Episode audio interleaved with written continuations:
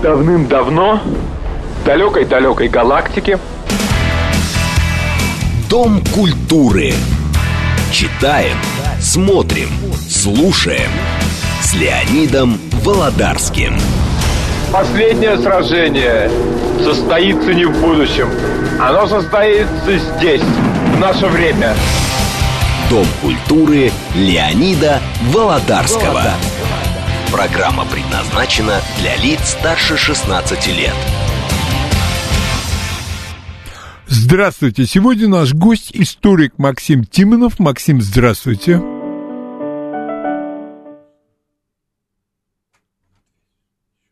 Так, сейчас еще раз мы попробуем соединиться с Максимом.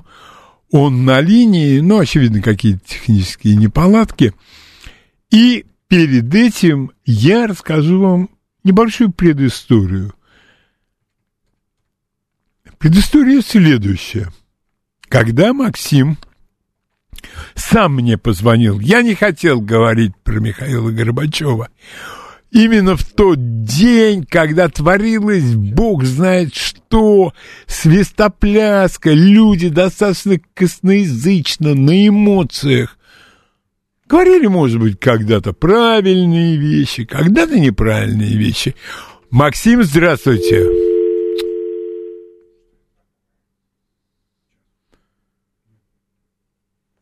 Так, тут сейчас нужно будет еще. Люди говорили правильно, но это не носило характера подготовленного выступления. Именно поэтому я прислушался к Максиму, и когда мы с ним начали разговаривать, мы сошлись на том, что в ближайшее время мы ничего делать не будем.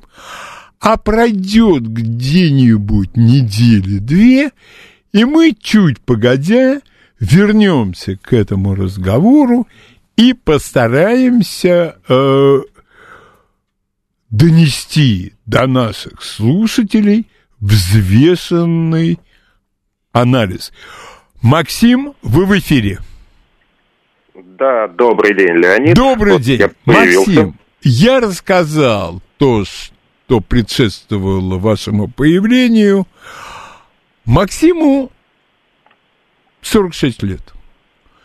Это достаточно для того, чтобы в те эпохальные времена быть достаточно здоровым человеком, иметь уже взвешенный и просвещенный взгляд на происходившие события. А название? Ну что название?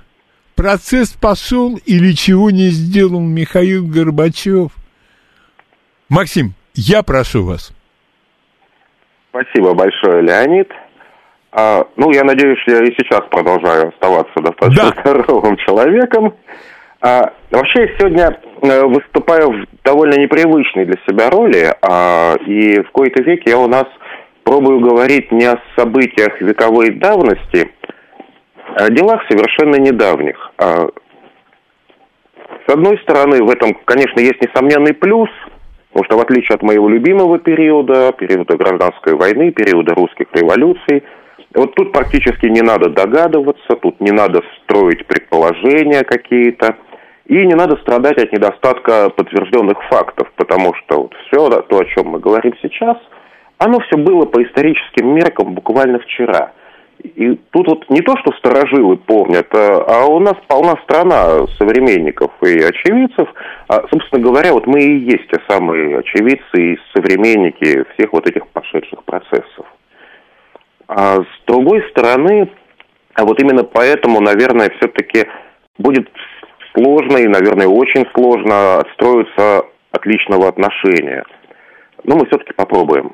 Вот это отношение, оно будет, конечно, иногда прорываться, но такие моменты я буду, и мы будем стараться сопровождать какими-то ремарками по ходу. А вот сейчас мы временно перестали обсуждать эпоху и процессы, и начали говорить о своем, потому что не могу молчать. Скажите, пожалуйста, Максим, если вы не хотели бы с этого начать, вы не будете с этого начинать. Какой символ вот той эпохи МСГ. Вот для вас человек, который ясно видел все, что окружало его, прошло уже определенное время, какой символ является вам, когда вы задумываетесь об этом человеке? Вот тут вот все-таки вот никак нам не получится, мне не получится отскочить от личного отношения, потому что на самом деле символы это у меня есть. Более того, у меня их на самом деле даже два. Второй, он совсем личный, я вот его потом, вот следующим пунктом расскажу. А первый, он более глобальный, потому что вообще, вот это вот сейчас мягкий символ, сейчас не самый страшный символ будет. Потому что вообще-то символ, один из главных символов для меня лично того времени, это вот все мое поколение. Вот я 76-го года рождения, вот плюс-минус пара лет, это вот все мое поколение, которых с детского сада, с начальной школы, средней школы готовили к жизни во вполне понятном, вполне конкретном обществе, действующем и функционирующем по вполне понятным законам, принципам, светлое будущее, строители коммунизма, дорогие дети, близок ваш выпуск из школы, и вы пойдете там, кто в ПТУ, кто в институты, кто вот даже в университет попадет, вот я, например. И вот в тот самый момент, когда вот этот процесс подготовки у нас закончен, нам полностью объяснили, к чему нас готовят, что нас ждет, куда мы попадем. Вот в этот момент, когда мы выпускаемся из школы, вот, товарищи, перед вами открытая лежит дорога и прочая вот эта вот риторика. И вот как раз в этот момент этого общества уже нет. И законов этих тоже уже нет. Поэтому, ребят, вы нас простите, конечно, но вот... Мы вас тут к чему-то готовили, его больше не стало. Что у нас стало, мы не понимаем. Давайте вы как-нибудь сами разбирайтесь. И вот все наше поколение пошло разбираться само, как сумело. А второй символ, это очень личный, и это мой личный персональный символ. Знаете, вот это был, дай бог памяти, конец 80-х годов. Или, может быть, самое начало 90-х, но, по-моему, это все-таки конец 80-х годов, когда запущенные реформы, о которых мы сегодня будем говорить, они уже окончательно потеряли управление, которого у них и не было толком с самого начала.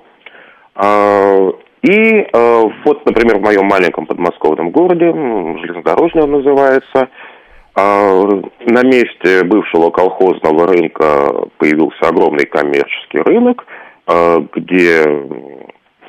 торгуют абсолютно всем, можно черта лысого сыскать.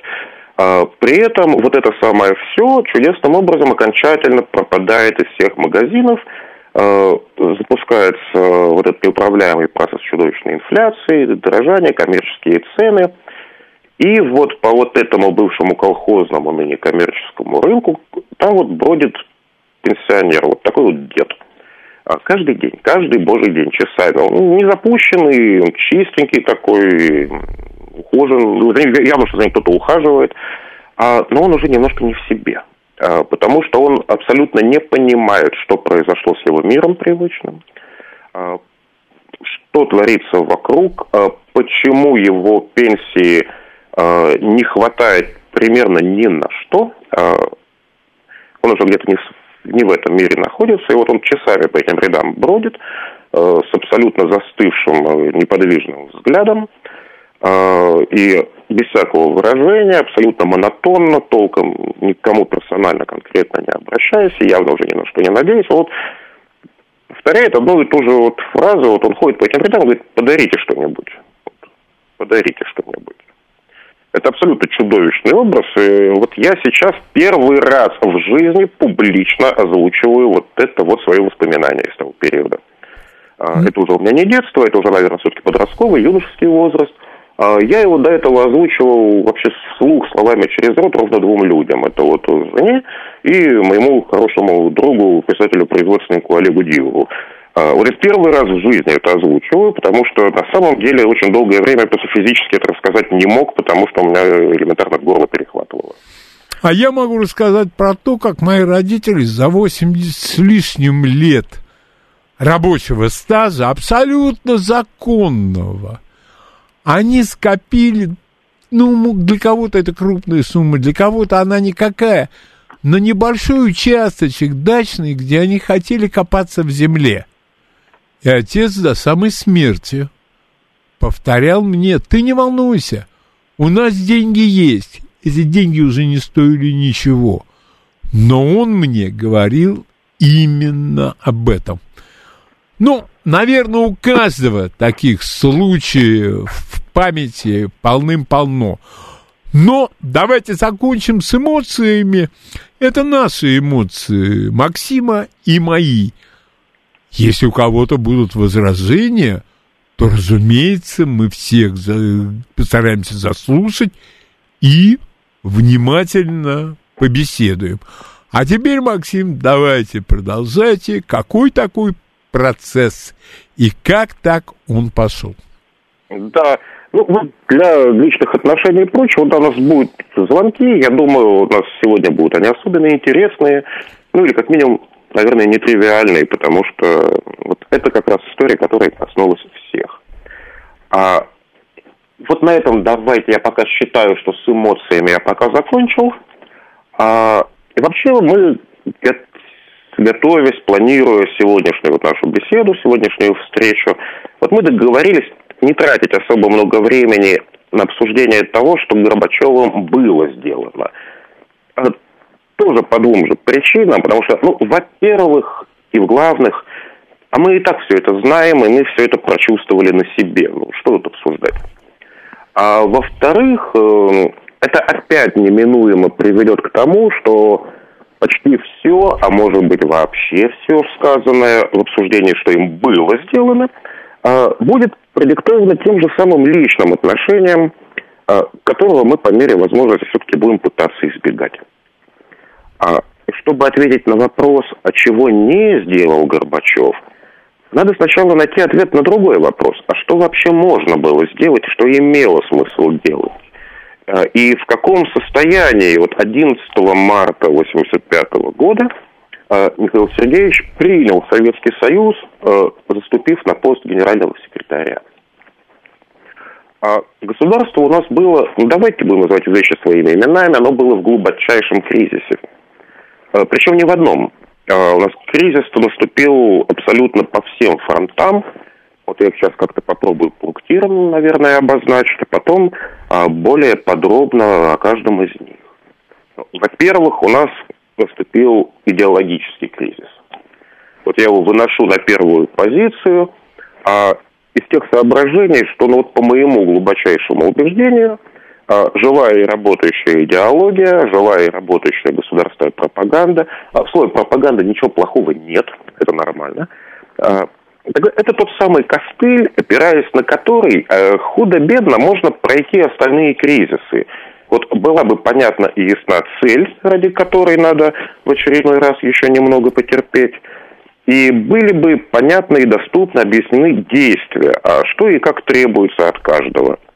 Но к этому времени, к этому моменту советская государственная пропаганда, она напрочь выродилась она окончательно, превратившись в абсолютно догматическое начетничество и в повторение с выражением одного и того же набора лозунгов, в которые не верили и сами говорящие уже. Во-вторых, у Советского Союза наступил тяжелейший административно-управленческий кризис.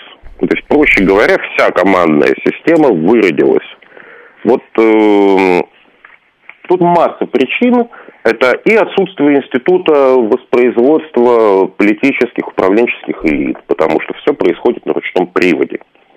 И династийность возникающая уже, полностью остановившаяся, полностью заржавевшие социальные лифты, которые едут только до определенного этажа, и это невысокий этаж. Это и партийный стаж как основа авторитета. Ты, будучи партийным функционером, не можешь возразить старшему товарищу, не можешь иметь мнения отличного от него. Неважно, что этот старший товарищ находится в каком-нибудь глубоком маразме, но у него зато партийный стаж исчисляется со времен Куликовской битвы, и куда ж ты, щенок, полез со своим мнением против такого заслуженного товарища. Это и практика высиживания мест, когда чиновник, функционер, партийный, управленческий, он двигается под четко определенной командной цепочке. Вот после поста секретаря местного райкома партии уже следующий пост, потом следующий, рано или поздно он приземлится где-нибудь в кандидатах в члены ЦК. И ни в коем случае эту цепочку нельзя нарушить, и нельзя выдвинуть какого-то другого, более заслуженного, может быть, более разумного, более понимающего, более деятельного товарища, потому что, ну как же так, вот у нас же есть уже человек, он это место высиживает, его ждет этот пост, он знает, что он его ждет, и все знают, и тут мы поперек него выводим какого-то непонятного. Ну и плюс, наверное, к этому, Максим, мы не можем проходить мимо такого явления, как борьба кланов партийных. Она никуда и никогда не девалась. Более того, вот эта борьба партийных кланов, борьба региональных кланов, национальных кланов, она вообще, вот все те реформы, которые в том виде, в каком они были проводимы, и в том значении, в каком они были проводимы, в каких целях, вообще-то они заранее были обречены на самый паршивый вариант исхода. Ну, это чуть позже. Но у нас еще есть и партийный, собственно, кризис, помимо самого управленческого, который неизбежно вытекает и неразрывно связан с первыми двумя, с идеологическим и с административно-командным. Простите, но у нас даже вот при Сталине была какая-то внутрипартийная дискуссия условная, и там не было закосневшего, отлитого, как принято сейчас говорить, в граните стройного здания вот этой вот партийной идеологии, партийной веры. Это была довольно живая партия всегда. Она и при Хрущеве, и даже при Брежневе это была живая, при раннем Брежневе. Там как-то искались новые пути, признавались существующие проблемы, искались, пусть хотя бы в рамках официально принятого курса, пути решения наиболее оптимального этих проблем. К 1985 году всего этого уже нет. Есть учение Ленина истина, потому что оно верно. Ровно через эту призму будут рассматриваться все существующие проблемы, опираясь на инструментарий начала 20 века. Главное быть верным ленинцем. Очень люблю фразу «верный ленинец». Она подразумевает, видимо, что где-то есть неверный ленинец. И самое, ну не самое главное, но самое заметное, потому что вот все описанные эти процессы, они, безусловно, влияют на повседневную жизнь каждого советского гражданина, но влияют не особо заметно.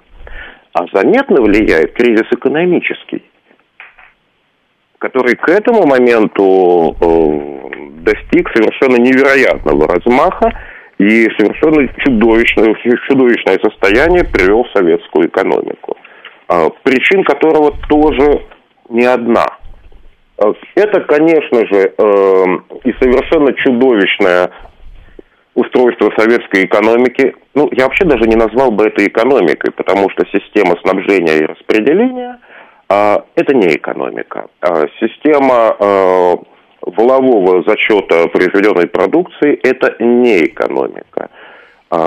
Устройство производств таким образом, что фонд заработной платы исчисляется в процентах от стоимости произведенной продукции, это тоже не экономика, потому что мы просто будем гнать больше продукции, заведомо паршивой, нарушая технологическую цепочку, не производя отбор качества. Зато у нас будет огромное количество единиц, совершенно неработающих, бесполезных вещей и изделий, за которые мы отчитаемся и в очередной раз повысим зарплаты.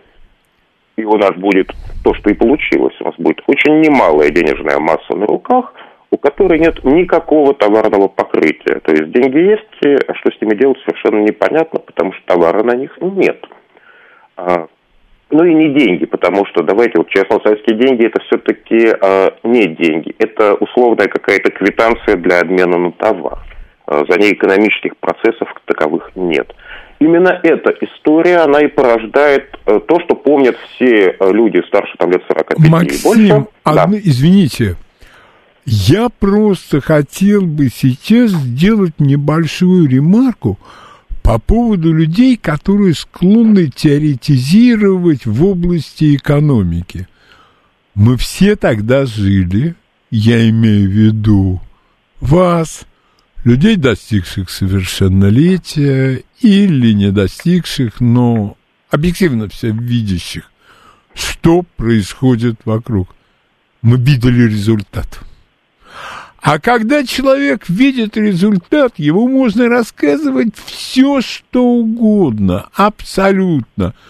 Но если он попадает на какое-то закрытое мероприятие, где есть бутерброды с чем-то, я думаю, вот тут ценность пропаганды и подобного резко снижается.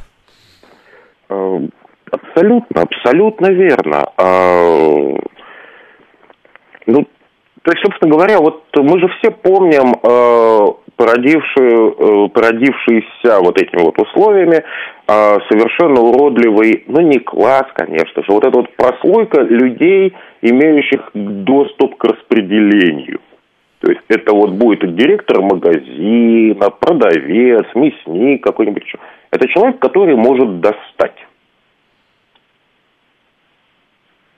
Собственно, это те же самые люди, которые будут потом противиться всем возможным реформам, либерализации и рынка и прочего, потому что они теряют все свои преимущества.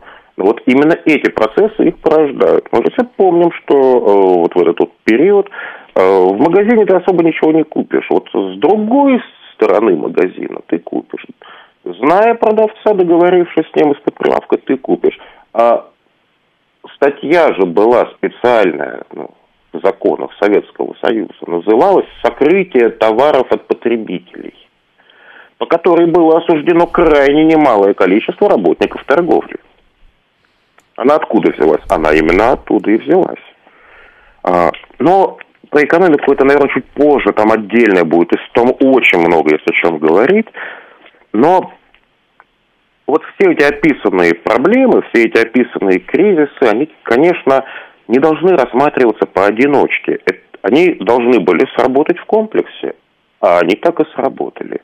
Но давайте честно, вот к 1985 году советский человек, у нас масса своей, он максимально не удовлетворен тем, как государство о нем заботится и его обеспечивает. Ну, паршиво оно его обеспечивает довольно-таки. Советский человек ни в грош не верит официально декларируемым целям, стремлениям, заявлениям. Это, кстати вообще... говоря, вот я думаю, что если бы сейчас провели опрос, ну, я не знаю, кто бы мог сказать, а я всему тогда верил. К 85-му, конечно, нет. Вот все, что раздается с трибуны, оно проносится мимо ушей. И к передовой роли партии советский человек тоже относится с глубочайшим скепсисом уже в этот момент. А именно поэтому вот все, что сделал Михаил Сергеевич Горбачев, вообще могло бы быть сделано. Ничего бы он не сделал без одобрения, хоть активного, хоть безмолвного со стороны общества. И того самого общества, которое к этому времени хотело свернуть с дороги в светлое будущее, вот куда угодно, вот лишь бы свернуть. Потому что управлением путем, управлением маршрутом дороги завело куда-то не туда в последние годы существования. Поэтому вот к вопросу о персонификации. Михаил Сергеевич Горбачев, конечно, олицетворение всех этих процессов, но называть его инициатором этих процессов, называть его каким-то демоном злой воли, который придумал коварный план, как все развалить и погубить, и с успехом его воплотил, вот я бы не стал. Я с вами абсолютно согласен. Великий философ русский Александр Зиновьев в своей книге «Зияющие высоты» писал про Хрущева. Он был похож на медведя, полного сил, который нашел на поляне чурбак, но он не знал, что с ним делать. То ли поставить на попа, то ли катать, то ли я не знаю еще, что с ним делать. Максим, огромное спасибо. У нас сейчас новости, а после новостей мы вас наберем снова. Читаем, смотрим, слушаем. Дом культуры Леонида Володарского. Наш гость Максим Тимонов. Сегодня тема его лекции и беседы «Процесс пошел» или «Что не смог сделать Михаил Горбачев». Единственное, Максим, Я бы вот хотел заметить. То, что вы сейчас говорите, мы с вами об этом говорили не единожды, речь идет о завершающем этапе советской власти. Потому что никто не собирается советскую власть мазать черной краской. Ну, вы меня понимаете, конечно. Безусловно, безусловно.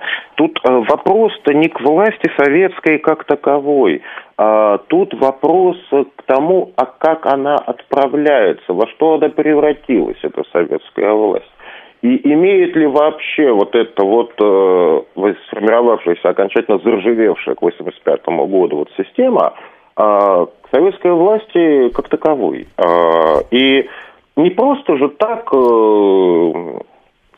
Китайские товарищи после 20-го съезда все больше и больше, и глубже разводились Советским Союзом, обвиняя советских товарищей в гегемонизме, например.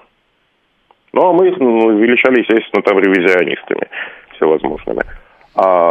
Потому что вот перед Китаем после неудачного большого скачка возникли те же самые проблемы, которые Китай вынужден был также решать. Дэн Сяопин товарища звали. Вот этот процесс решения, запущенный товарищем Дэном Сяопином, он продолжается в Китае до сих пор. И он не делался ни за 2 дня, ни за 500 дней, как у нас была такая прекраснейшая программа, 500 дней называлась. Он продолжается до сих пор. И продолжается достаточно неплохо, целью которого являются без всякого отхода от коммунистической идеологии построение, официально называется, среднезажиточного китайского общества. У них получается. Потому что это спланированная акция и спланированные действия, и которые никто не собирался решать мгновенно. Но мы опять-таки отскочили же в сторону. Вот я отскочил в сторону вот, с Китаем. Но это пример того, как это делается. Конечно, это не панацея, это не единственный возможный путь, но это пример успешной реализации. А у нас перед глазами и тема наша сегодняшняя, и этап нашей биографии – эта реализация категорически, катастрофически неуспешная. И вот... Да, и не с числа примером. Советские войска в снегу, вывезенные из Восточной Европы. Да, и это тоже, безусловно. Кстати говоря, я еще вспомнил, ну, может быть, конечно, такой примерчик мелкий, Горбачёв в ковбойской шляпе. Вроде бы, конечно, и мелочь какая-то, но самодовольный американский президент у себя на ранчо. Ох, красота! Тут вот какая получается у нас история.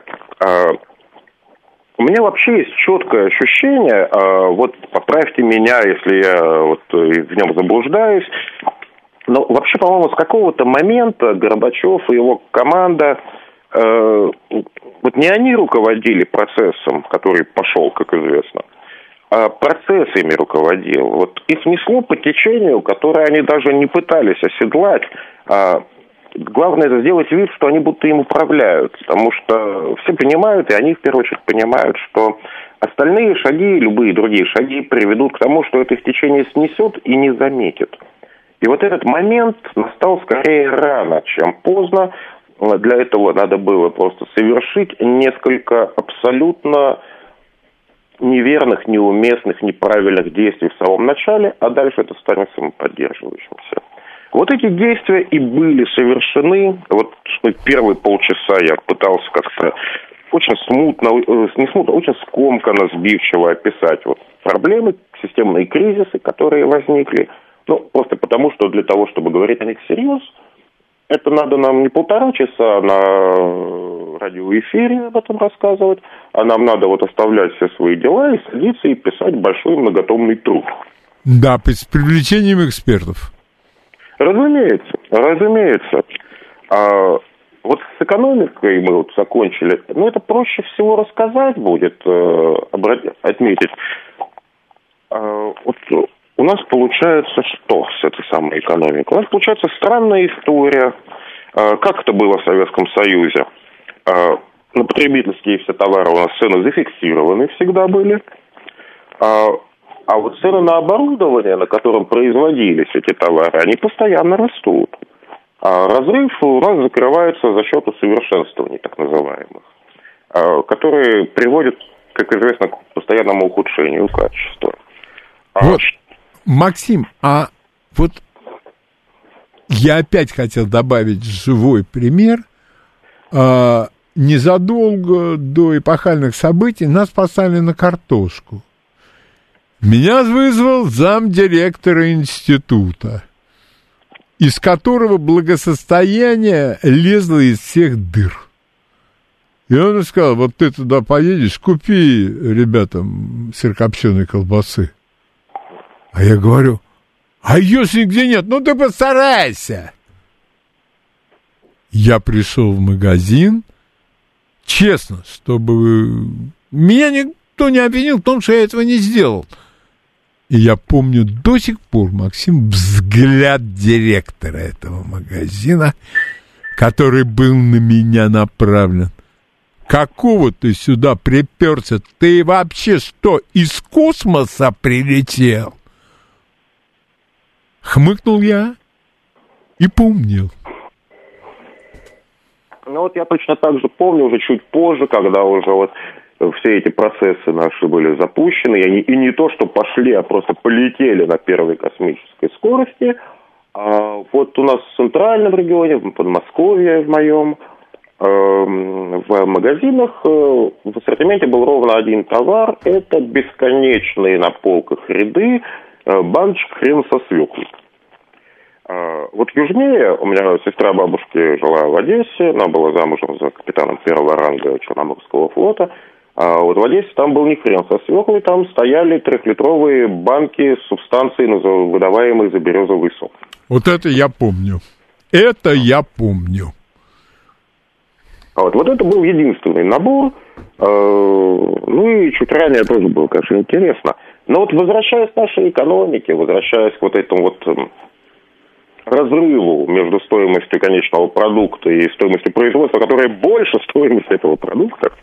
А с чего у нас перестройку начали в сфере промышленного производства? С тяжелой промышленностью ее начали. С тяжпрома ее начали. Ну и вообще с промышленностью вообще. А это ошибка большая. Потому что если мы хотим исправлять перекос в экономике, наша первая задача не только добиться того, чтобы появились товары надлежащего хотя бы качества, или хотя бы достаточного количества, если уж с качеством мы не вытягиваем. Это важная задача, но это не единственная. У нас есть еще вторая задача, чтобы люди увидели эти перемены. Чтобы люди увидели эти перемены быстрые, заметные, явные и очевидные. А вот... запуск перестройки на ташпроме к этому не приведет, потому что, да, мы снизим стоимость станков, стоимость оборудования для производства, и кнется это на стоимости и на качестве конечного товара сильно не скоро, люди этого не успеют увидеть. А решать надо проблему с наличием основных продуктов питания. Да, а я помню вдруг, вот вы рассказывали про свой рынок, а я помню рынок недалеко от меня в Москве. Там было все, но цены поражали не только воображение. Конечно, конечно. А если мы не будем решать вопрос с наличием основных продуктов питания, мы не только получим большую протестную активность, еще готовность к протестной активности среди населения, мы еще окончательно добьем экономику, что и получилось. Потому что, так, на минуточку, для тех наших слушателей, которые родились позже и не в курсе, с 1963 года Советский Союз закупает зерно за границей. Вот 1963 год – это первый год закупки советского зерна. Мы 12 миллионов тонн закупили. И дальше больше. Мы покупали каждым годом все больше и больше и больше. И к 1985 году мы закупали 45 миллионов тонн, платя за них золотом. Более того, вот эти зерновые поставки, они нам еще очень сильно подкосили традиционный способ добывания валюты. Это нефть. Почему? Все довольно просто. Вот у нас был 72-й год на дворе. 72-й год значим чем? Это нефтяной кризис. Прежде всего в Штатах. 72-73. Да. Вот. В Штатах плохо, бензин дорожает, все дорожает. В этот же год мы на тот период вообще покупаем рекорднейшие партии зерна. В течение одного года мы оформляем две поставки. Сначала на 8, а потом, если я не ошибаюсь, то ли 11, то ли 12 миллионов тонн. 20 миллионов тонн мы закупаем в том году. И мы не только его покупаем по рекордно высокой цене для рынка тогда, нам еще довольно хорошо выкручивают руки, товарищ Никсон, потому что в обмен на эти поставки Советский Союз заставляют поставить Штатам весьма немалые партии нефти в обход эмбарго, объявленного арабскими нефтяными монархиями. Mm-hmm. И не просто в обход эмбарго, а еще сильно ниже рынка, процентов на 10-15. То есть мы не то, что сыграли в ситуацию лус-лус, купив гораздо дороже рынка зерно и продав дешевле рынка нефть. То есть мы проигрыш еще... в любом случае. Конечно, мы еще и напрочь испохабили отношения с товарищами по ОПЕК, саботируя их нефтяную блокаду и демпингуя на этом рынке, так на минуточку. Максим, скажите, пожалуйста, что за сила вытолкнула эту фигуру наверх? Вот я понимаю, аппаратные игры, там кто-то работал на ЦРУ с 1897 года, я это все понимаю, но документов никто не видел. А домыслами можно питаться самыми любыми. Ну, Максим, у меня один вопрос. Этот человек хоть на 2% был вровень с теми задачами, которые перед ним стояли? Я полагаю, что вот абсолютно предельно честно говоря, что и сам Михаил Сергеевич Горбачев, и вся команда, которая участвовала в его постройке ускорения нового мышления, подчеркиваю, мышления, это важно, гласности и прочего, то есть и Егор Кузьмич Лигачев, и Яковлев, и Лукьянов, они отчетливо понимали, что что-то идет не так, что многое, что все идет не так. Они понимали наличие проблемы, они понимали необходимость решения проблемы. А вот в чем суть проблемы и как ее решить, этот вот вопрос оставался уже за бортом. Ну, просто потому, что для того, чтобы решить проблему, надо ее понимать. Чтобы решить проблему в экономике, надо знать экономику. Вот я сейчас буду, вот насколько это вообще возможно, в прямом эфире довольно резок в суждениях. Ну, какая к черту может быть экономика и ее понимание, если мы прекрасно знаем вот историю, кто-то из первых банкиров же ее писал в мемуарах, когда... Дети одного весьма высокопоставленного партийного, советского, а затем государственного российского деятеля, получив кредитную карту, радостно порхнули с этой картой по магазинам, закупаться на все, абсолютно не понимая, что вообще-то за все это придется как-то платить. Как-то долг по этой кредитной карте надо погашать, и что это вообще не волшебная палочка, как им представлялось, какая-то чудесная квадратная, треугольная пластиковая штука, ты ее показываешь, и тебе за нее дают товар. Вот я присутствовал при разговоре детей одного достаточно высокопоставленного партийного чиновника, когда сын на голубом глазу, он был искренен, он говорил: папа, ну почему ты ездишь на «Чайке», ну как ты не можешь понять, что это тебе не по статусу? Ты должен ездить на «Мерседесе», а предприятие, которое ты курируешь, должно быть твоим. Да. Ну, вот, а теперь вернемся к экономике. Давайте мы представим, что мы правильно делаем. Вот мы идем снизу этой пирамиды снизу этой цепочки. Давайте мы накормим людей. Пусть это будут не деликатесы, конечно же, это будут не изыски какие-то, но мы хотя бы дадим количество достаточного, чтобы не надо было бежать по улице с криком «В гастрономе колбасу выбросили!». Помним эту формулировку, да? Конечно. Конечно. И тут же вырастает очередь. К концу очереди уже никто не знает, зачем мы не стоим. Но раз стоят, значит, есть зачем. Будем стоять. Вдруг надо. Не вдруг, а точно надо. Но, а у нас за бортом осталась еще одна история. У нас же есть целая армия, имеющих доступ к этому распределению. Я же про них уже говорил, не просто так. А они будут саботировать все эти реформы. Потому что они свою значимость теряют при этих процессах. Потому что если легально торговать, можно торговать. Мы отпустили рынок, мы дали товары. Так у тебя появляются конкуренты. У тебя появляются вилки цен, в которых надо как-то маневрировать, чтобы и выгоду получить, и конкуренты от тебя не ушли. Надо вкладывать свои деньги в развитие этих процессов. А зачем, если это и так все есть? То есть государство тебе построило магазин, ты в нем сидишь директором. Государство завозит эти товары, ты часть из них кладешь под прилавок, продаешь отдельно. Государство своей крайне разумной, скажем так, политикой экономической поддерживает дефицит этих товаров, то есть у тебя со спросом нет проблем. На качество пожаловаться некому. Кто ж в здравом уме и твердой памяти пойдет жаловаться на качество товаров нашей советской промышленности? Все расходы этого процесса несет государство, а ты сидишь и воруешь. На предприятиях тоже самая история, там, слово неучтенка мы все помним. Да, конечно. А вот колхозы, которые половину, ну не половину, я вру, конечно, часть этих уважающих скрывают и перепродают на себя, тоже все прекрасно работает. Никаких переменных расходов в этой схеме нет. Ну, слово переменные расходы тогда вряд ли кто-нибудь знал, кроме там теоретиков экономики. А доходность чудовищная.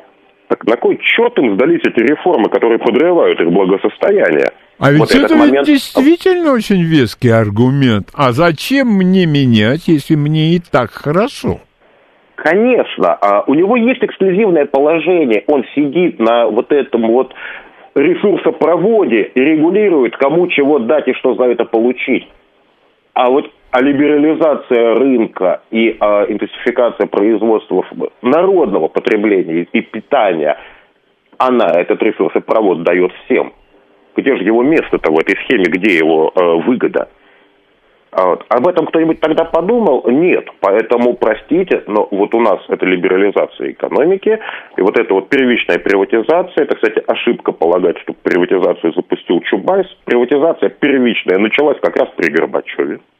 Она прежде всего привела к тому, что все эти появившиеся кооперативы, НТТМ и прочее, это прекрасные механизмы обнала получились прежде всего, которые продолжают рубить и без того хромающую на все ноги экономику. То, что они попутно что-то еще и делают, это их недоработка, а не достижение. Прежде всего, это механизм обнала. Но, ладно, бог с ней с экономикой, там можно много еще говорить, но это опять-таки будет отдельная тема. Но вообще сам процесс реформирования, простите, пожалуйста, но реформы не должны проводиться старой командой. Ну, не в смысле личной преданности какому-то своему неформальному вождю, клану, а в смысле функционеров со стажем. Причем, чем больше этот стаж у функционера, тем меньше ему стоит заниматься реформами, потому что он уже был у власти все это время, он влиял на эти процессы, он ими руководил, и именно его действия привели к этому состоянию, когда эти реформы нужны. Это должна быть новая команда. То есть, когда нужен был Дэн Сяопин, нам предоставили Михаила Сергеевича. Но Дэн Сяопин до этого момента дважды побывал в опале. Дэн Сяопин не гнушался изучать опыт пресловутых азиатских тигров, прежде всего того же Сингапура, хотя значимость, гениальность и непогрешимость Ли Куан Ю, она, конечно, сильно преувеличена, но он-то этим занимался, он смотрел, что происходит, какие механизмы работают, что оттуда можно взять. У нас этим кто занимался? Примерно никто. Яковлев, который бывший посол в Канаде, который вот его реформа, это тупо скопировать американскую систему. Вот. И вообще вот реформами не надо заниматься по совместительству. люди, которые занимаются реформами, должны заниматься только реформами.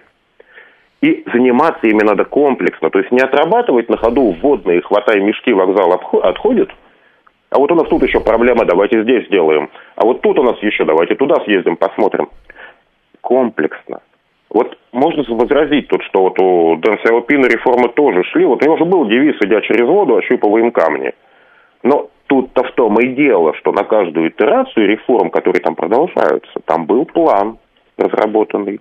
А вот эти камни ощупывались для определения действительных проблем и разработки оперативного реагирования на эти проблемы в рамках плана. А у нас было что? У нас было две программы основных экономических. Первая – это академика Абалкина, и Ситариан там, по-моему, еще был. Вот. И была программа Павловская, которая вот ничего не делает, надо цены пересмотреть и либерализовать. Из этих программ было выбрано что? Ничего из них не было выбрано. Решили сделать просто одну из двух, слепить вместе. Не получилось, не взлетело. Появилось 500 дней. Ее испугались. Потом поняли, что наша не работает. Ну, давайте хотя бы эту. То есть хватаемся за все на свете, а время-то идет. Опять-таки, давайте, хорошо, оставим в покое нашу несчастную экономику. Давайте вот вернемся к идеологии. Что у нас с идеологией?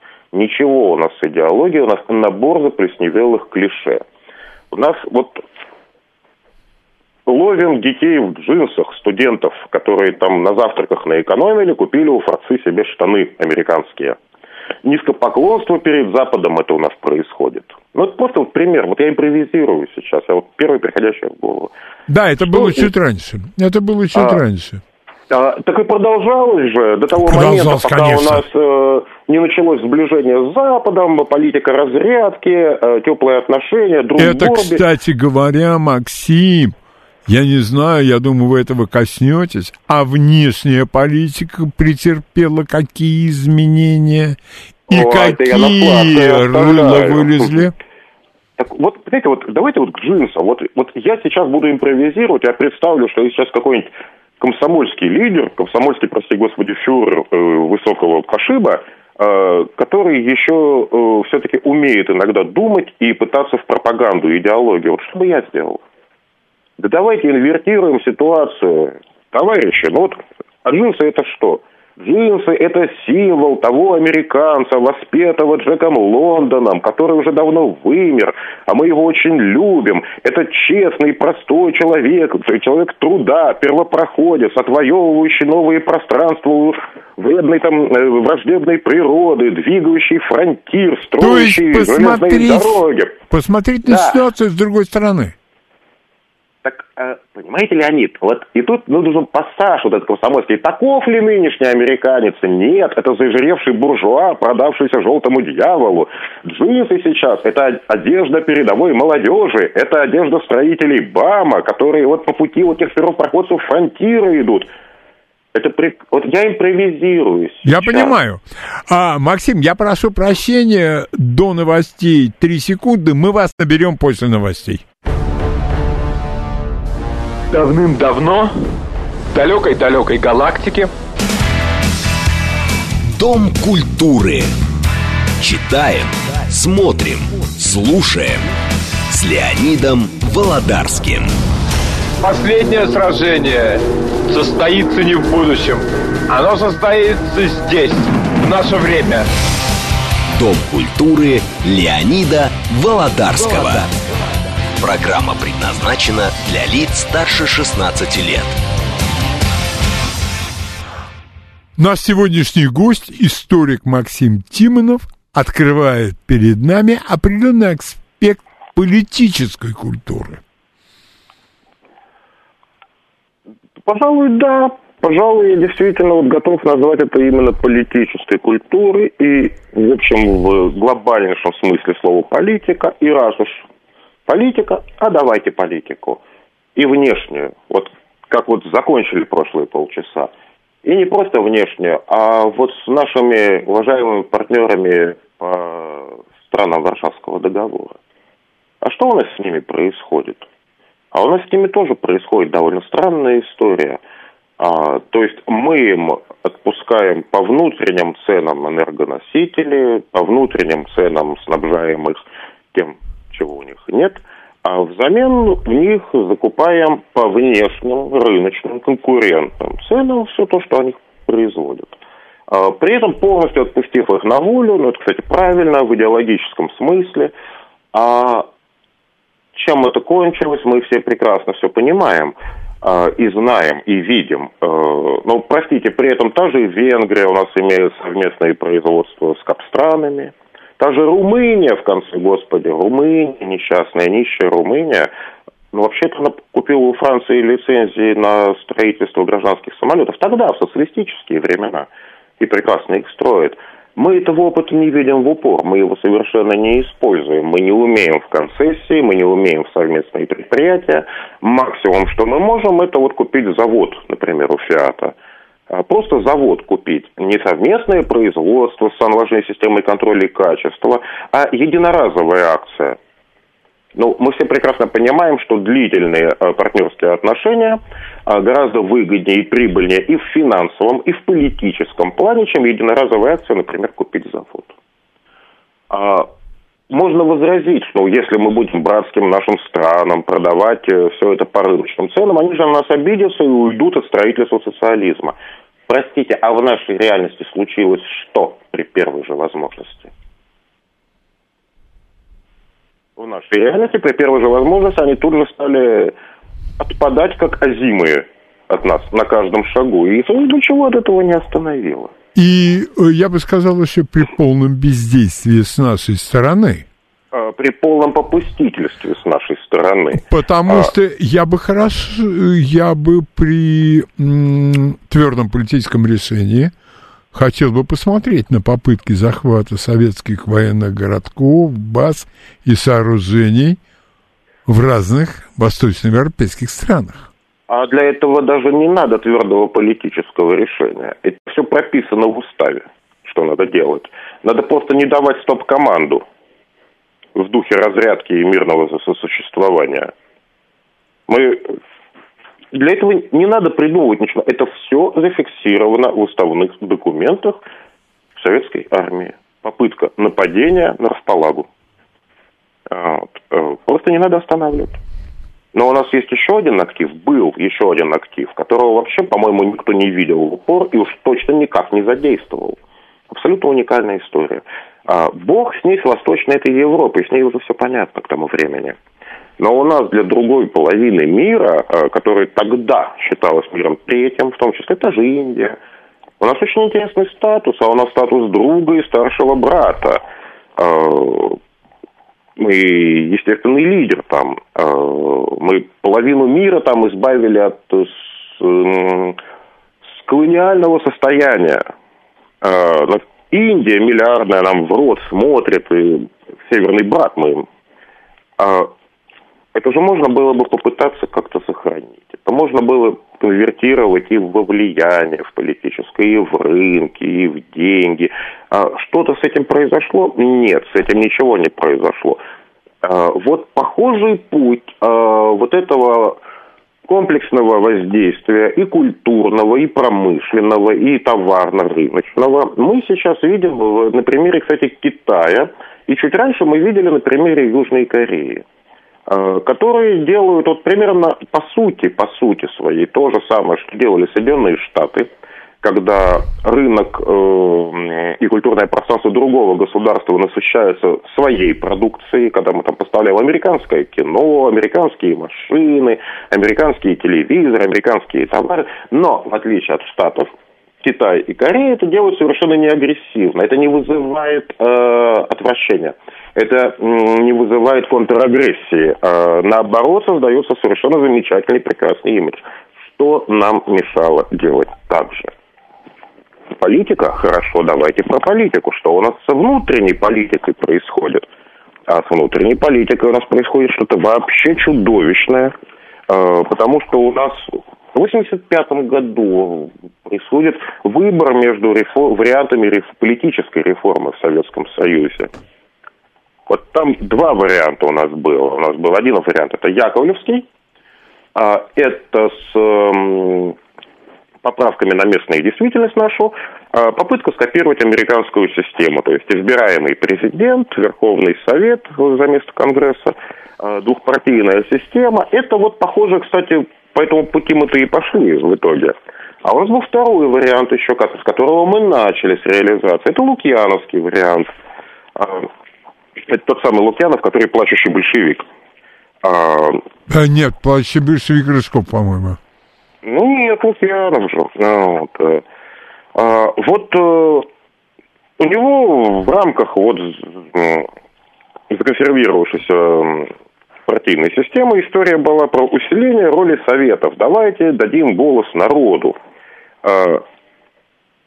Громадный, постоянно действующий съезд народных депутатов.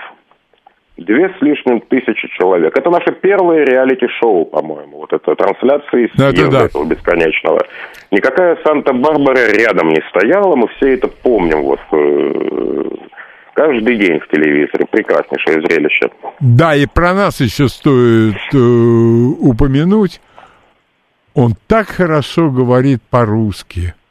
На нем такой клетчатый пиджак. Ну как такому человечку не породеть? Хотя вроде там другие качества нужны.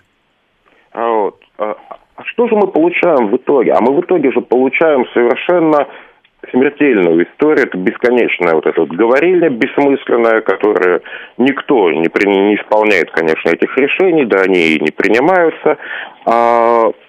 Да, это первая попытка создания профессионального парламента. Очень странное, в котором непрофессиональные парламентарии у нас находятся, люди, которые умеют это делать, цель которых законотворчество. Там 2/3 это рабочие и крестьяне, и 1/3 квота это от общественных организаций. Вот мы помним, что такое общественные организации в Советском Союзе. Вот кто оттуда будет раз за разом избираться, кто оттуда придет?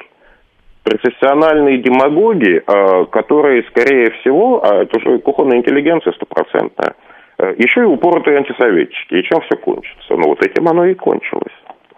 При этом этот постоянно действующий съезд народных депутатов функционирует одновременно еще и с Верховным Советом.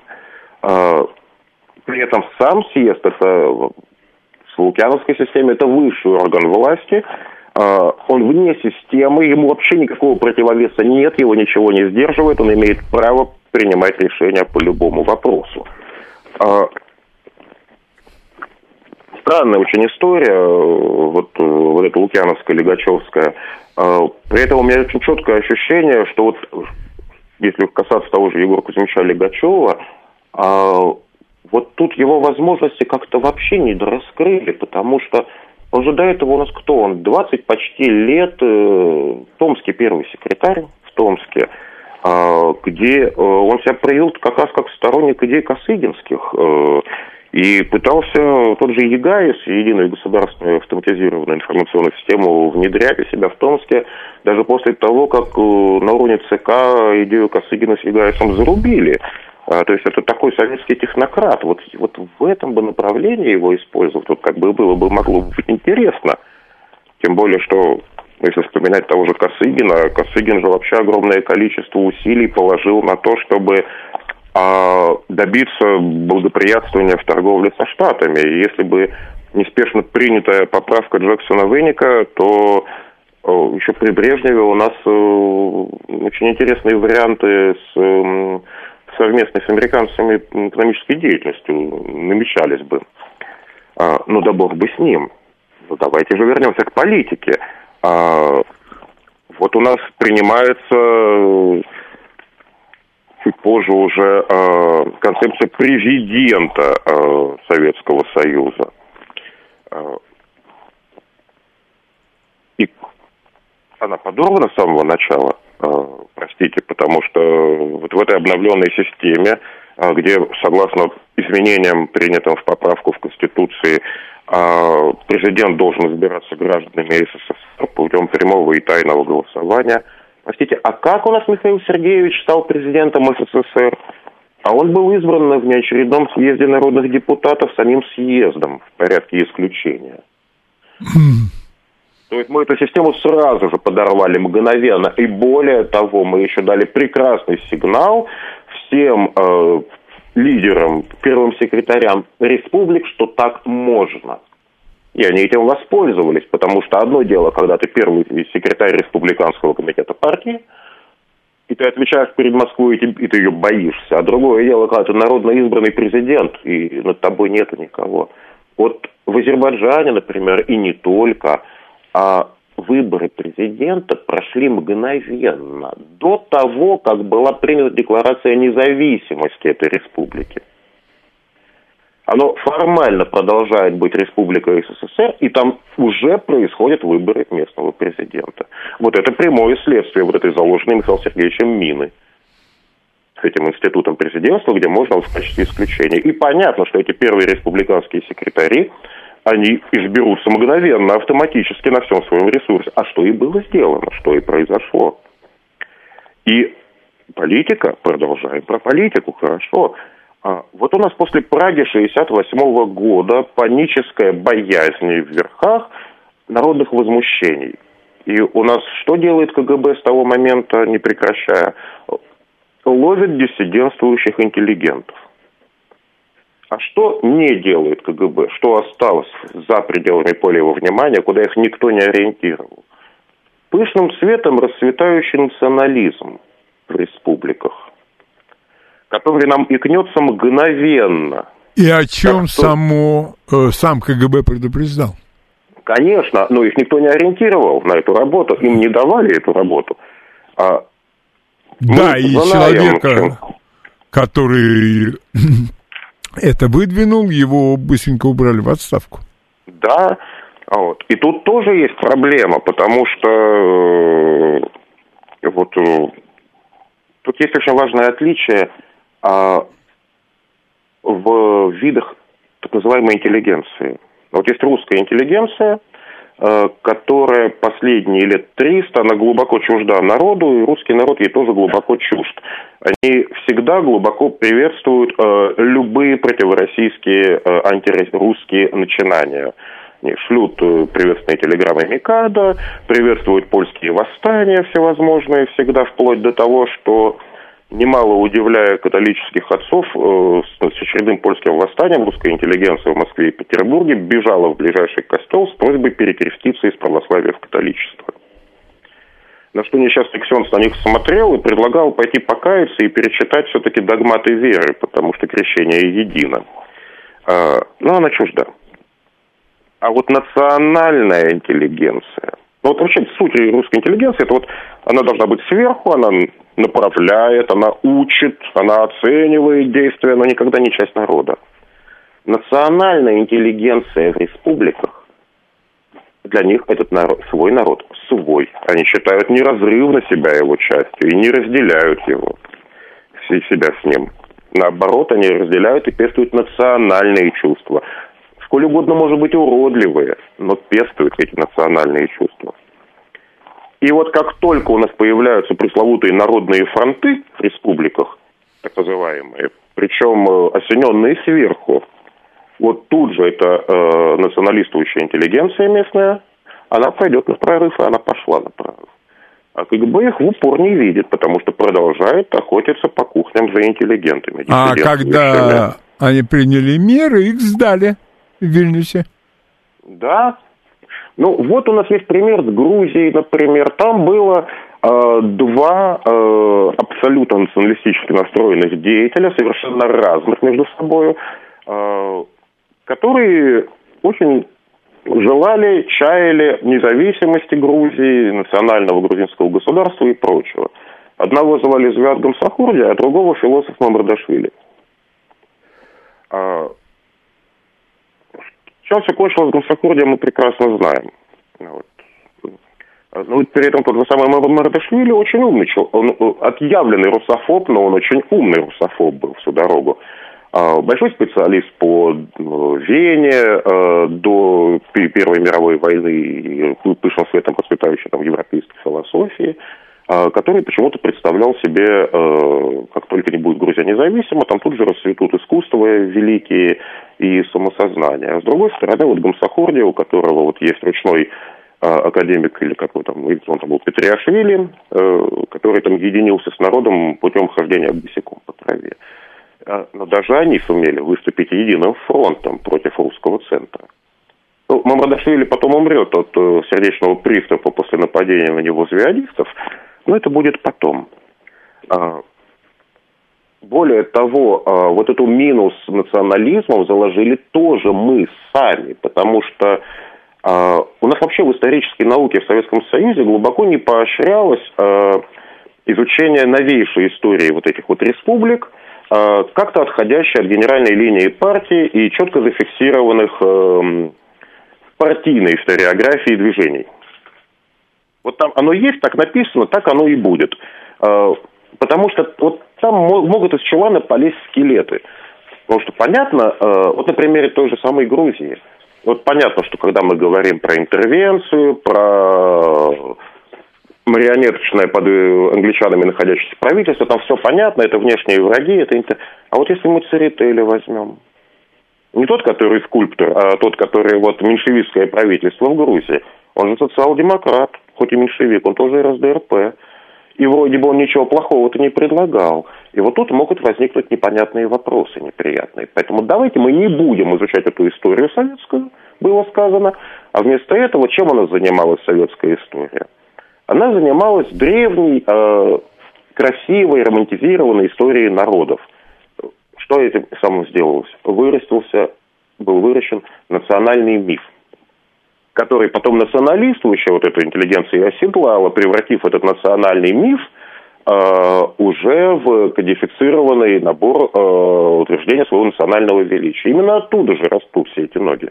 Именно из этого периода. Этим кто-то занимался, этим, безусловно, никто не занимался. А потом это, опять-таки, смыкается с экономической частью, потому что как работает экономика, никто не знает, что такое пространство рынка тоже никто не знает.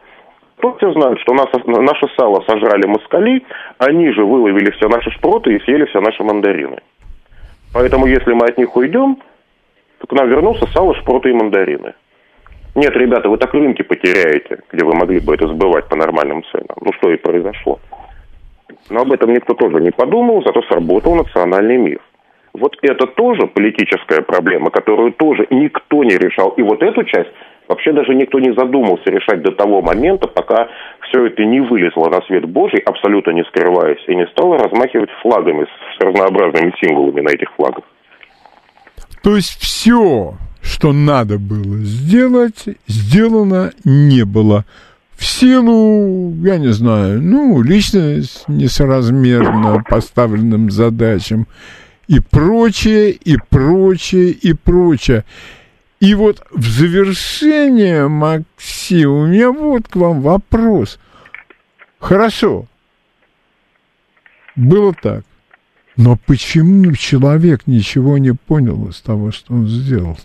А у меня сложилось именно такое впечатление, что он абсолютно был уверен в том, что он все сделал правильно, а вот народ какой-то, не такой, как всегда, а вот он ничего не понял. Ну вот народ-то у нас всегда не такой, как известно. Вот. Главное вообще препятствие и главный сдерживающий фактор в проведении блистательных экспериментов — это всегда народ, как известно. Он не тот. У меня тут есть такое ощущение, во-первых, принято у нас в нашем информационном пространстве считать, что проклятый Горбачёв развалил Советский Союз. Вот спал и видел, как бы его развалить. А вот собирался ли он сам разваливать Советский Союз, вот как он говорил десятилетия спустя в интервью западным изданиям? Он же часто говорил, что это было его целью, это тюрьма народов. А я глубоко в этом сомневаюсь. Вот потому что там и тогда он и другие участники всех этих процессов, они, мне кажется, все-таки руководствовались желанием срочно и радикально все исправить. При этом не очень понимая, что конкретно исправить. Вот это то, с чего мы же начали сегодня. Да. Наличие проблемы понятно. Необходимость срочного, срочнейшего решения этой проблемы, она тоже кристально очевидна. непонятна суть этой проблемы и пути ее решения. И вот все эти люди, которые пытались вот что-то сделать, а вот понимали ли они суть своих действий, когда они, вот художественно выражаясь, вот хватались за все рычаги, нажимали на все кнопки и не очень понимая, почему вот на условном пульте управления Союзом полыхают все аварийные лампы и зачем же гудит эта сирена? Вряд ли. Вот. Я понимаю, я отдаю себе отчет, что вот я сейчас очень поверхностно, очень однобоко, и, конечно же, предвзято я затронул вот серьезнейшие проблемы, которые испытывал Советский Союз к 1985 году, но я хотя бы их затронул как-то пунктиром. Некоторые из них я и вовсе не успел. Мнение. Почему оно меня привлекло? Оно меня привлекло прежде всего потому, что в день смерти вылилась вот эта буря эмоций, где человек начинал с одного, противоречил себе в середине и противоречил себе и дальше. То есть это был выброс эмоций. Для того, чтобы подвести итог горбачевской деятельности, вы правильно сказали, надо писать огромное собрание сочинений. Написано ли оно? Нет. Через 50, я думаю. Вот если тогда будет написан серьезный исторический труд, я, наверное, буду удовлетворен этому. А на сегодняшний день, я считаю, привлечь внимание к этим проблемам – это долг нормального историка. Тем более человека, который пропустил все, что творилось тогда, и все недотыкомкины поступки того времени через себя. Вот именно через себя. И цены, и грязные рынки, и своих родителей, которые так и не могли понять, что происходит. Максим, сейчас новости, после новостей вопросы слушателей. Читаем, смотрим, слушаем. Дом культуры Леонида Володарского. Сегодня наш гость, историк Максим Кожинов, и тема его лекции... Максим Тимонов, я прошу прощения, ради бога, Максим. И тема его лекции, беседы, это «Процесс пошел», и речь шла, естественно, о Михаиле Горбачёве. Михаил, Максим, скажите мне, пожалуйста, почему такое количество людей, которые... Давайте мы отложим это, чуть мой вопрос на потом. Пожалуйста, ваш вопрос. Здравствуйте. Добрый день, Юрий, Москва. Добрый день, Юрий. Добрый день. Максим, скажите, пожалуйста, вот вы сказали, что главная ошибка Горбачева в том, что он развалил экономику и политическую систему. Но вот не кажется ли вам, что в основном наш народ ненавидит Горбачева немножко не за это? В конце концов, экономику начал разваливать и Хрущев, но такой ненависти к Хрущеву нет. И политическими вопросами тоже Хрущев баловался. А народ-то в основном ненавидит Горбачева, и я в том числе, за то, что он развалил великую страну, развалил социалистический блок. Спасибо. Вот за это ненавидят его. Спасибо, Юрий. Отчасти я согласен совершенно, отчасти с вами. Понимаете, вы не совсем меня, наверное, слушали. Я не говорил, что его главная вина в том, что он развалил экономику и политическую систему. Я говорил о том, что Горбачев и команда Горбачева всеми своими действиями не могли не только спасти и без того уже не функционирующую нормально политическую, идеологическую, партийную, политическую и любую другую, в том числе и командно-административную систему, но и усугубляли максимально травматический распад этих систем. Я не готов вписывать им в вину именно развал, потому что развал уже не как нефункционирование уже может быть зафиксирован на 85-й год у этих систем. Задача стояла другая перед ними. Задача стояла нормализация этих систем или хотя бы мягкая посадка. Это, кстати, на самом деле очень хороший вопрос, потому что он меня заставляет дать мое полное отношение ко всему этому и то, что вообще должно быть финалом этой истории. Горбачев, на мой взгляд, это лучшее определение ему, это великий несостоявшийся политик 20 века. Не потому великий, что у него были проработанные планы и блестящие идеи, которые, увы, раз за разом разбивались о роковые какие-то стечения обстоятельств, а потому, что ему выпал редчайший и уникальный для политика шанс вывести государство из тупика или хотя бы обеспечить ему, государству, мягкую посадку. И на этот шанс было отвечено невероятно энергичными и бурными действиями смутного смысла и неясных целей. А, Максим, вы представляете себе, если бы он добился успеха? При всех прочих еда? Да, только, конечно, если бы мы все видели, что случилось. Для того, чтобы добиться успеха, надо понимать суть проблемы, опять же. Для того, чтобы понимать суть проблемы, надо ей хоть как-то заняться. А кто из них как-то этим занимался, кто из них как-то всерьез занимался вопросом, как функционируют эти механизмы в других государствах, и в капиталистических, и в социалистических. Кто внятно изучал опыт той же Венгрии, полностью занимающейся совместным бизнесом, как бы мы сейчас сказали, с капиталистическими странами? Никто. И отвечая на вторую часть вопроса Юрия, отличный вопрос ведь, я абсолютно уверен, что личный вклад и личная роль Горбачева в катастрофический для людей и государства ход событий, он не так велик, как приписывается. Но его личная ответственность именно такова и именно велика. Почему? Потому что Михаил Сергеевич очень хотел быть первым советским публичным политиком. Да, ему очень хотелось, чтобы его похлопывали по плечу. Да, с английской королевы паштеты кушать. Да, он очень хотел быть символом, флагом, вождем, зримым, публичным всех этих процессов. Он им стал. Тут есть в этом вопросе маленький нюанс. Точно так же, как символ, олицетворяющий все эти процессы, персонифицирующий эти процессы, примет все почести и благодарности в случае их успеха, он обязан принять и все остальное, не столь приятное, в случае неудачи. Да.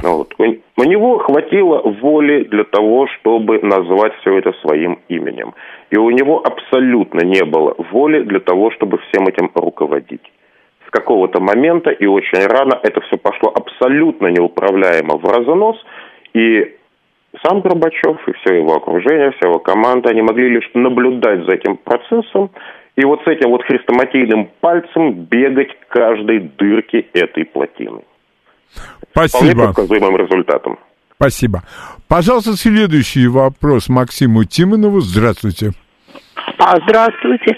Елена Васильевна, город Москва. Да, Елена Васильевна. Я задам вам очень необычный вопрос. Скажите, пожалуйста, два вопроса. Первый вопрос. Ему что, заплатили за развал Советского Союза? Это первый вопрос, да? И второй вопрос. Вот приходит к власти человек. Очень плохо, по сути дела, изъясняется на русском языке. Начать и углубить и так далее и тому подобное. Но неужели никто не понимал, что пришел к власти вообще непонятно кто? Я не говорю, что не важно, кто будет руководить государством. Даже если будет трижды комбайнер, но он будет руководить по-настоящему и будет любить свой народ, это одно дело. И еще вопрос третий, извините, добавлю. Это не факт, что... безобразно по отношению к нашим войскам. Вы помните, когда их выкидывали просто вот с территории. Да. Вот дальше, слушайте. Неужели непосредственно, никто не нашелся? У нас же ребятки-то хорошо стреляли. Чего же они не пристрелили-то? Да, спасибо большое. Только, я думаю, это идет вопреки всему, что сказал Максим. Да нет, вы знаете, и начать-то из этого я, конечно, могу ответить, особенно на второй. Второй-то вопрос-то очень хороший, ведь как же люди не видели, кто пришел к власти?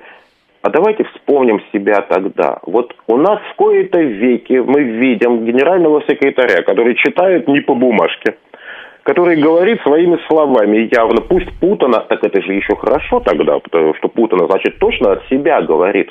И который говорит совершенно чудовищные вещи, которые выламываются из привычной картины мира. Вместо привычного бормотания о том, что советский народ своей героической поступи неуклонно приближает наступление и так далее и тому подобное, он внезапно говорит вещи, о которых думает-то каждый. Говорил-то он в самом начале все правильно. И народ, давайте честно, положа руку на сердце, да мы же все его слушали. Господи, ну наконец-то кто-то озвучил эти проблемы. Наконец-то кто-то заявил, что их надо решать. У него была огромная поддержка в первые 2 года. Огромнейшая. Потому что люди увидели что-то новое. Они увидели человека, который декларирует готовность решать проблемы. И который может их озвучить. То, что он сделал... То, как он это реализовывал, это совершенно другой вопрос. Нас-то спросили о том, почему же народ в ужас не пришел. А почему народ должен был приходить в ужас? У нас народ политически не пуганный был в тот момент. Он был политически девствен совершенно полностью. У него нет никаких критериев оценки политика. У него нет умения выученного понимать, что на самом деле сказал этот политик и что он предлагает. Народ политически девствен, он привык, вот что говорят, значит, то и есть. Либо это стандартным орловским словом выражаясь речекряк с трибуны, который надо пропускать мимо ушей, законспектировать фразы, потому что на следующем партсобрании надо будет процитировать. И все. А тут в кои-то веки человек говорит по человеческим языком и человеческих проблемах. Да, потом просто выяснилось, что все, что вот, он говорит, это...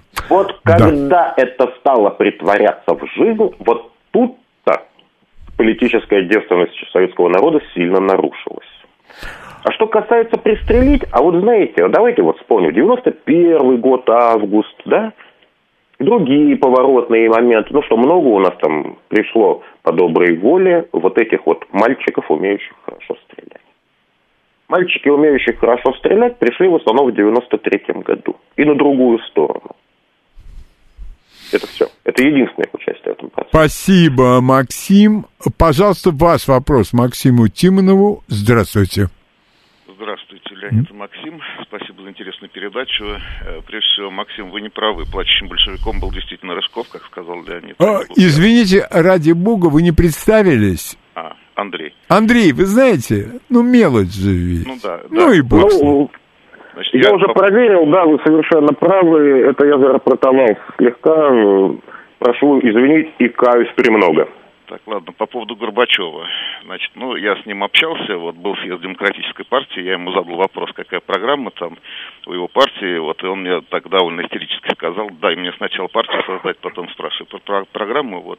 У него был целый комплекс таких негативных факторов, но, тем не менее, в какой мере, так сказать, он лично виноват в том, что произошло, мне кажется, что все общество должно нести ответственность. Мы должны поставить вопрос, а что мы ожидали от Горбачева в тех условиях, в которых он работал. То есть, если не он, то кто бы тогда мог бы решить те задачи, которые сейчас мы хотим, чтобы они были решены в те годы. И потом, помните, как, когда он правил, там бесконечные были разные обсуждения, как выводить страну из кризиса. Вот еще Андропов сказал, что мы не знаем страну, которую мы построили. Мы не знаем свой народ. Тогда Андропов все-таки был гораздо более сильным политиком, чем Горбачев. Никто ничего не понимал, на самом деле. Спасибо, Андрей. Я только не очень хорошо буду относиться к политику, который говорит, что он не понимает свой собственный народ. Это как? Это твой народ. В силу каких-то причин ты поставлен им руководить. И ты его не понимаешь? А я склонен это трактовать прежде всего как признание Андропова в полном отрыве партийно-управленческого аппарата от народа и тоже манифестацию этой проблемы. А вопрос тоже хороший. Но а я же начал с того, что сказал, что, простите, но Горбачев не злой гений, парящий над Россией. Без одобрения и поддержки общества, хотя бы пассивно, он бы ни хрена бы не сделал. И Нет, я не согласен с тем мнением нашего слушателя, что все наше общество должно нести ответственность. И вот по одной простой причине. Генеральный секретарь, президент и так далее – это прежде всего администратор. Задача администратора – не научиться самому разбираться досконально в этих проблемах, стоящих перед государством. Задача администратора – понимать суть проблемы и уметь подобрать профессиональных людей. Или не профессиональных, но хотя бы умеющих, не боящихся ответственности и готовых к действиям людей для решения этих проблем. Задача администратора – формировать команду эффективную, а не бегать, хвататься за все сразу и тыкать палец во все дырки в плотине. С этой точки зрения абсолютно провальный администратор. То есть речь идет не о том, чтобы взять кувалду и снести систему, а система во многом, с моей точки зрения, была ой как хороша. Да. Собрать, как вы сказали, команду реформаторов – это огромный труд, коллектив, и начинать исправлять эту систему, вносить в нее свои изменения нужны. Когда мы признаем, что реформы нужны, когда мы признаем, что наш дом обветшал, не надо веселой командой бывших прорабов, которые этот же дом и строили, бегать по этому дому, размахивая кувалдой направо и налево, круша стены, полы, перекрытия, все что угодно. А надо нанять новую команду строителей, которая проведет быстро, пока дом не упал, его осмотр, сделает заключение, что в каком порядке надо делать, потому что никто не побежит переставать паркет в рушащемся доме, и приступит к исполнению этих задач, чтобы дом остался стоять. Простите меня за эту художественную аналогию, но вот у нас было именно вот массовый забег с кувалдами. Да, так оно и получилось, причем кувалдами размахивали везде.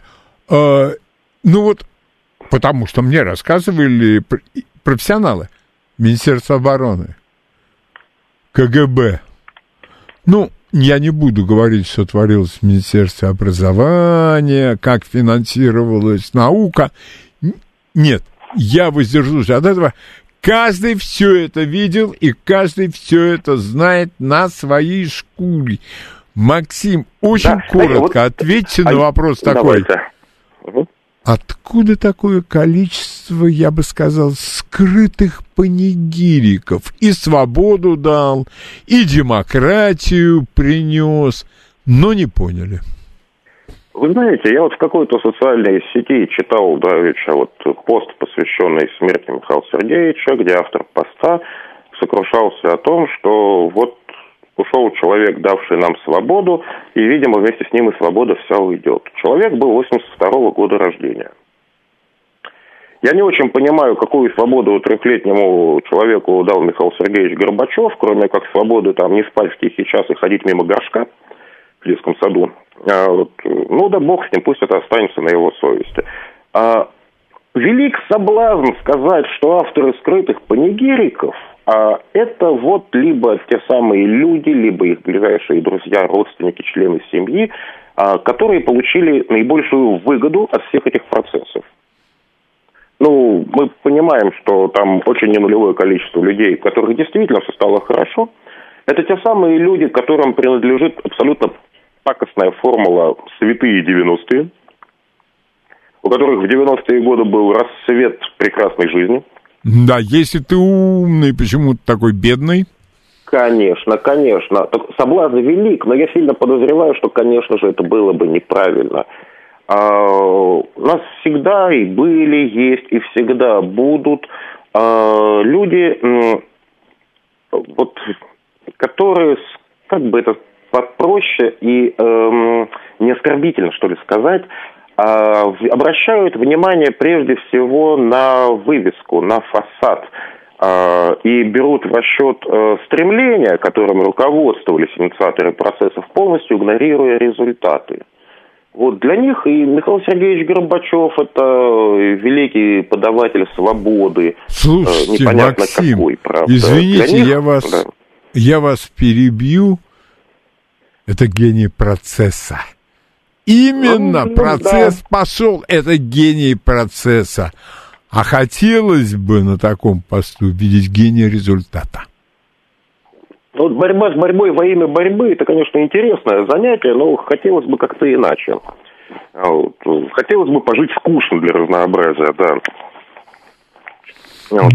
Поэтому вот по Нигерике, ну вот стремления-то были хорошие, но намерения-то были хорошие. А это никого не волнует. Намерение — это вопрос для рассмотрения суда. Ну, вы понимаете, что я говорю не от своего лица. Конечно. Я пытаюсь как-то реконструировать образ мысли вот авторов панигириков. Мое-то отношение, оно кристально, совершенно понятно, я думаю. Я надеюсь, что оно вот после сегодняшнего разговора очень понятно. Знаете, это из той же оперы, как вот у нас сейчас очень много ностальгии, вот такой идеализированной, вот как бы хотелось жить снова в Советском Союзе. Да никто не спорит. На самом деле, действительно, хотелось бы. А вопрос только, а в каком? А в каком? Да. Да, и там возникает масса вопросов. А что мы будем есть? А что мы будем смотреть в кино? Ну и масса, у каждого человека возникнет масса вопросов по этому поводу. Потому что жить хорошо и честно абсолютно не зазорно. Более того, вообще это на самом деле единственный способ нормально жить, это хорошо и честно. Все остальное уже не то. Да, потому что... А дальше начинаются мигания в сторону процесса. Ну как, ну он же в клетчатом пиджаке. Я еще помню эти глаза Собчака, Басилашвили. Ну, боже мой! Он же без бумажки говорит. Он же без бумажки говорит. Максим, огромное вам спасибо, и вот за что. Мы бы, конечно, могли бы без вас и закопаться в эмоциях, в возгласах и так далее, и так далее. Вы вычленили, с моей точки зрения, то, о чем мы в эти дни, по прошествии 2 недель, забывать не имеем права. А так и все забыть можно. И выяснится, что жили мы...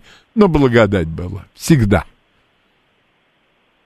Все. Да, вы совершенно правы, Леонид. Спасибо огромное. Завтра у нас Борис Марцинкевич. И это место Российской Федерации в сегодняшней геоэнергетике. До завтра. Хорошего вам дня.